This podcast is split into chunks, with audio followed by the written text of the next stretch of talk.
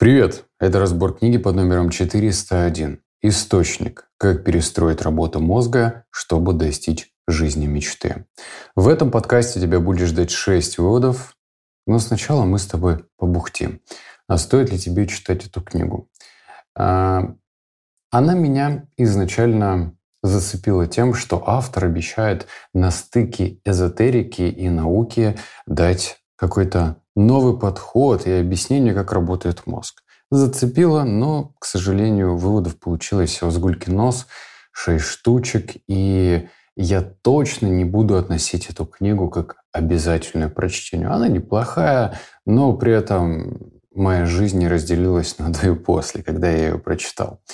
Вот, собственно, и все. Теперь переходим к выводу номер один. Читаю я пришла к пониманию, что все эти удачные моменты далеки от случайности. Они представляют собой закон притяжения в действии. Подумайте об особо удачных минутах или хороших вещах, которые случились недавно. Возможность трудоустройства кажется удачей, но почему бы не считать это отражение вашей успешной работы? Встретив нового партнера, вы думаете, что вытянули золотой билет, а не то, что это был результат сознательно предпринятых усилий, чтобы открыть себя для встречи с людьми и оказаться в нужном месте в нужное время. Жизнь не просто идет своим чередом. Мы не делаем ее такой, какая она есть. В основе источника лежит закон притяжения. Он описывает, как с помощью мышления можно заводить отношения, создавать ситуации и приобретать материальные блага. Мы закрепляем эти образы в сознании, фокусируясь на них, визуализируя и направляя энергию посредством действий. Идея заключается в том, что при сосредоточении энергии и внимания на чем-либо это может проявиться в жизни. О чем этот вывод? Хм. Как привлекать удачу? Изначально удачу нужно зафиксировать, потому что если ты, ну, скажем так, вешаешь ярлык на те события, вот тебе повезло, и ты думаешь, блин, вот это мне фартануло, вот это и удачливое. Это настраивает как тебя самого, так и Вселенную на то, что, ну да, ну вот случайности случаются. В то же время, если ты превращаешь эти случайности в закономерности, подмечаешь и, и говоришь, а я везучий, я везучий, везучих мое второе имя. И, возможно, после этого везение будет появляться больше, потому что ты это заметил, зафиксировал. Почему бы не попробовать это в своей жизни? Вывод номер два.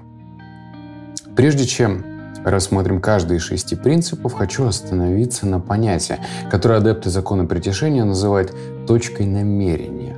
Они определяют это местом встречи сердца и разума, но наука показывает, что в этом понятии есть нечто большее, чем просто слепая вера.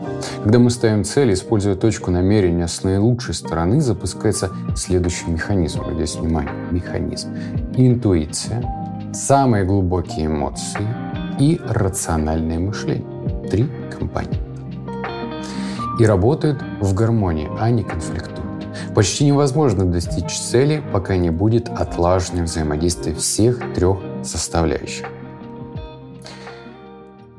А, вот она стратегия, точнее, знаешь, как обрести стратегию успеха. Автор пишет, что нам нужны три вещи. Интуиция, глубокие эмоции и рациональное мышление.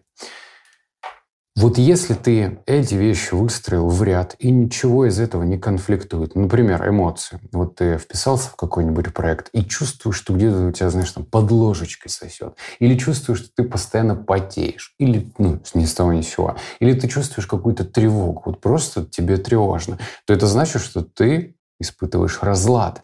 А если так, то тебе нужно покопаться не под ложечкой, про которую я только что говорил, а с деятельностью, которой ты занимаешься, и она занимает в твоем сознании большую часть времени. Ну, например, с понедельника по пятницу ты занимаешься новым проектом, а до этого проекта ты, в принципе, был спокоен. То есть определенная доля нервозности, она должна быть, но не тогда, когда она заполняет полностью весь наш объектив. Ты просто фиксируешь, что было до-после, смотришь на эти три компонента, разбираешь их по отдельности и работаешь с тем, где у тебя есть просадка. Теперь вывод номер три. Читаем. А, ну и, кстати, это вообще самое отличное время, чтобы поставить лайк. Не скупись. Читаю. Важно помнить, что намерение и сосредоточенность достигают максимума, когда цели соответствуют самым глубоким жизненным ценностям. Например, если заставляете себя развивать карьеру, которая приносит хороший заработок, но внутри сидит искреннее желание помогать другим людям, негативные симптомы, такие как стресс и беспокойство, не заставят себя ждать.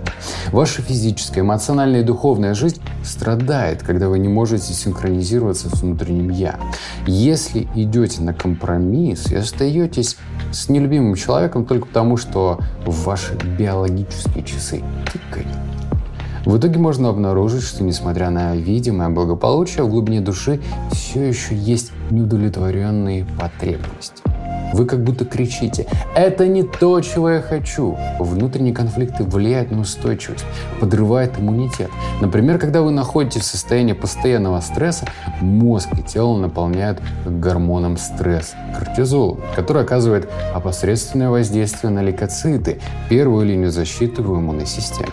Напротив, когда мы более уравновешены, цели и поведение соответствуют истинному, я излучаем успех и меньше подвержены беспокойству или негативу. Уровень гормона, вероятно, будет ниже, поэтому вы будете здоровее.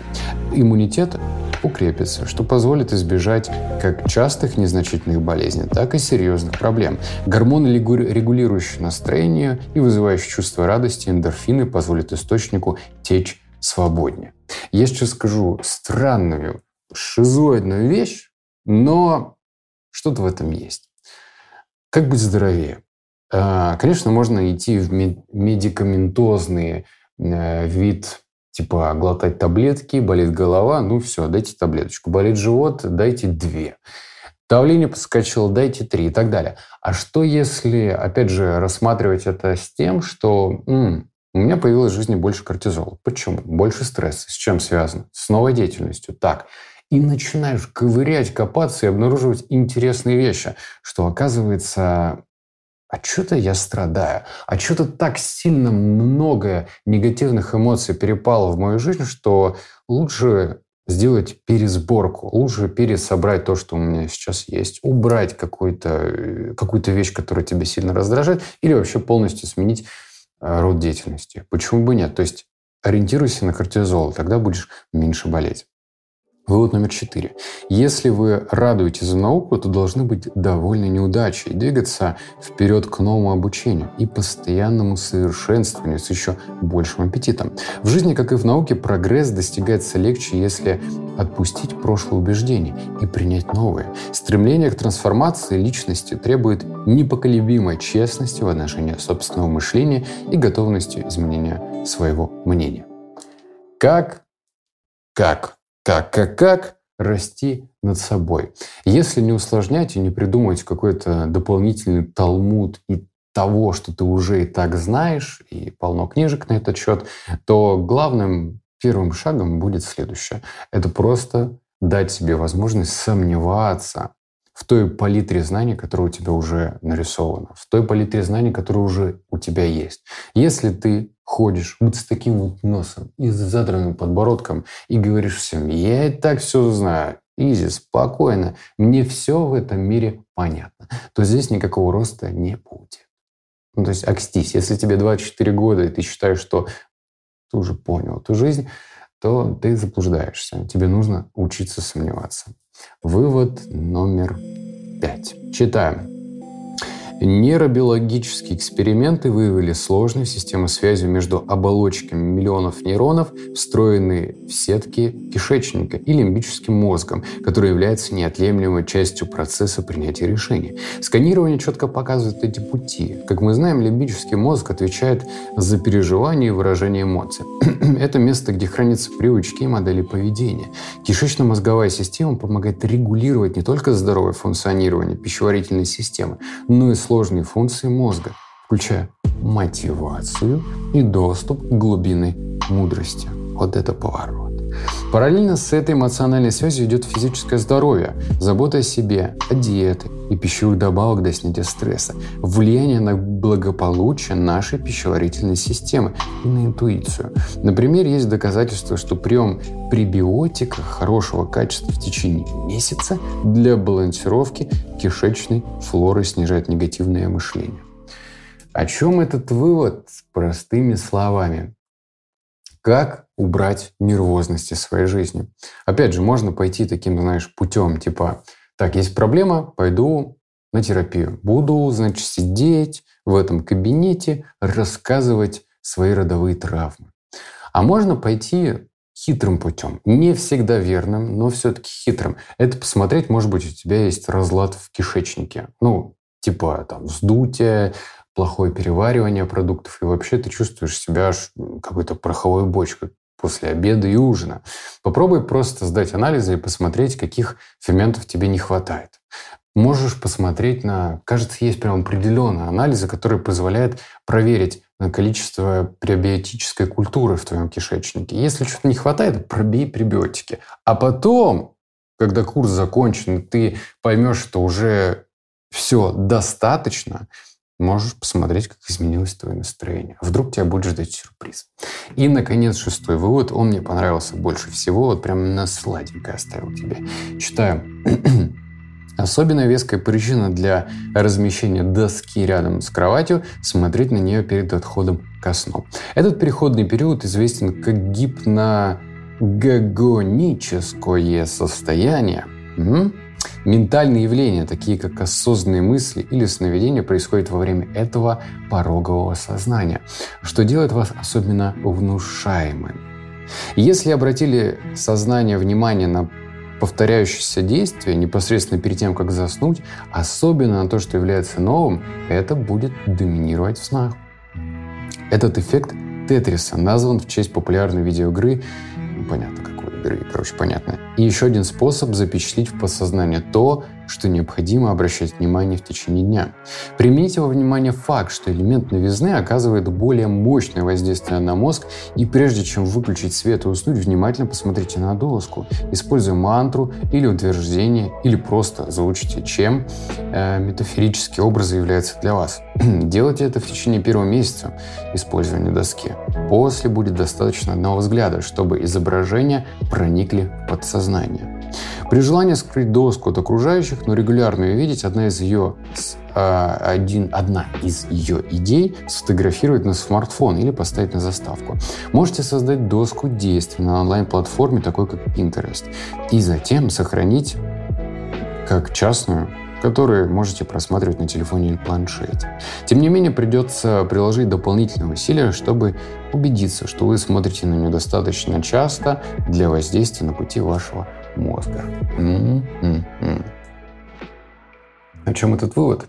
А вывод фактически может стать твоей привычкой. Итак, как добиваться своих целей быстрее? Можно пойти, опять же, сложным путем, уже повторяюсь который раз, а можно чуть-чуть видоизменить свой подход к приближению к этой цели.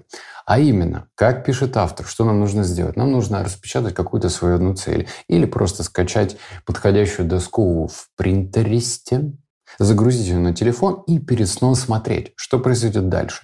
А дальше у тебя эта картинка будет ложиться все глубже и глубже в твою подкорку сознания. Она будет там утрамбовываться до тех пор, пока ты не притянешь эту реальность. Опять же, можно относиться к этому как к шизоидному совету, но об этом пишет автор. Давай просто прислушаемся. Если это сработает, ну это же отлично. А если ты не дашь себе возможность попробовать, то это точно не сработает. Это были шесть выводов. А еще по поводу новости. Я уже в других подкастах этого касался.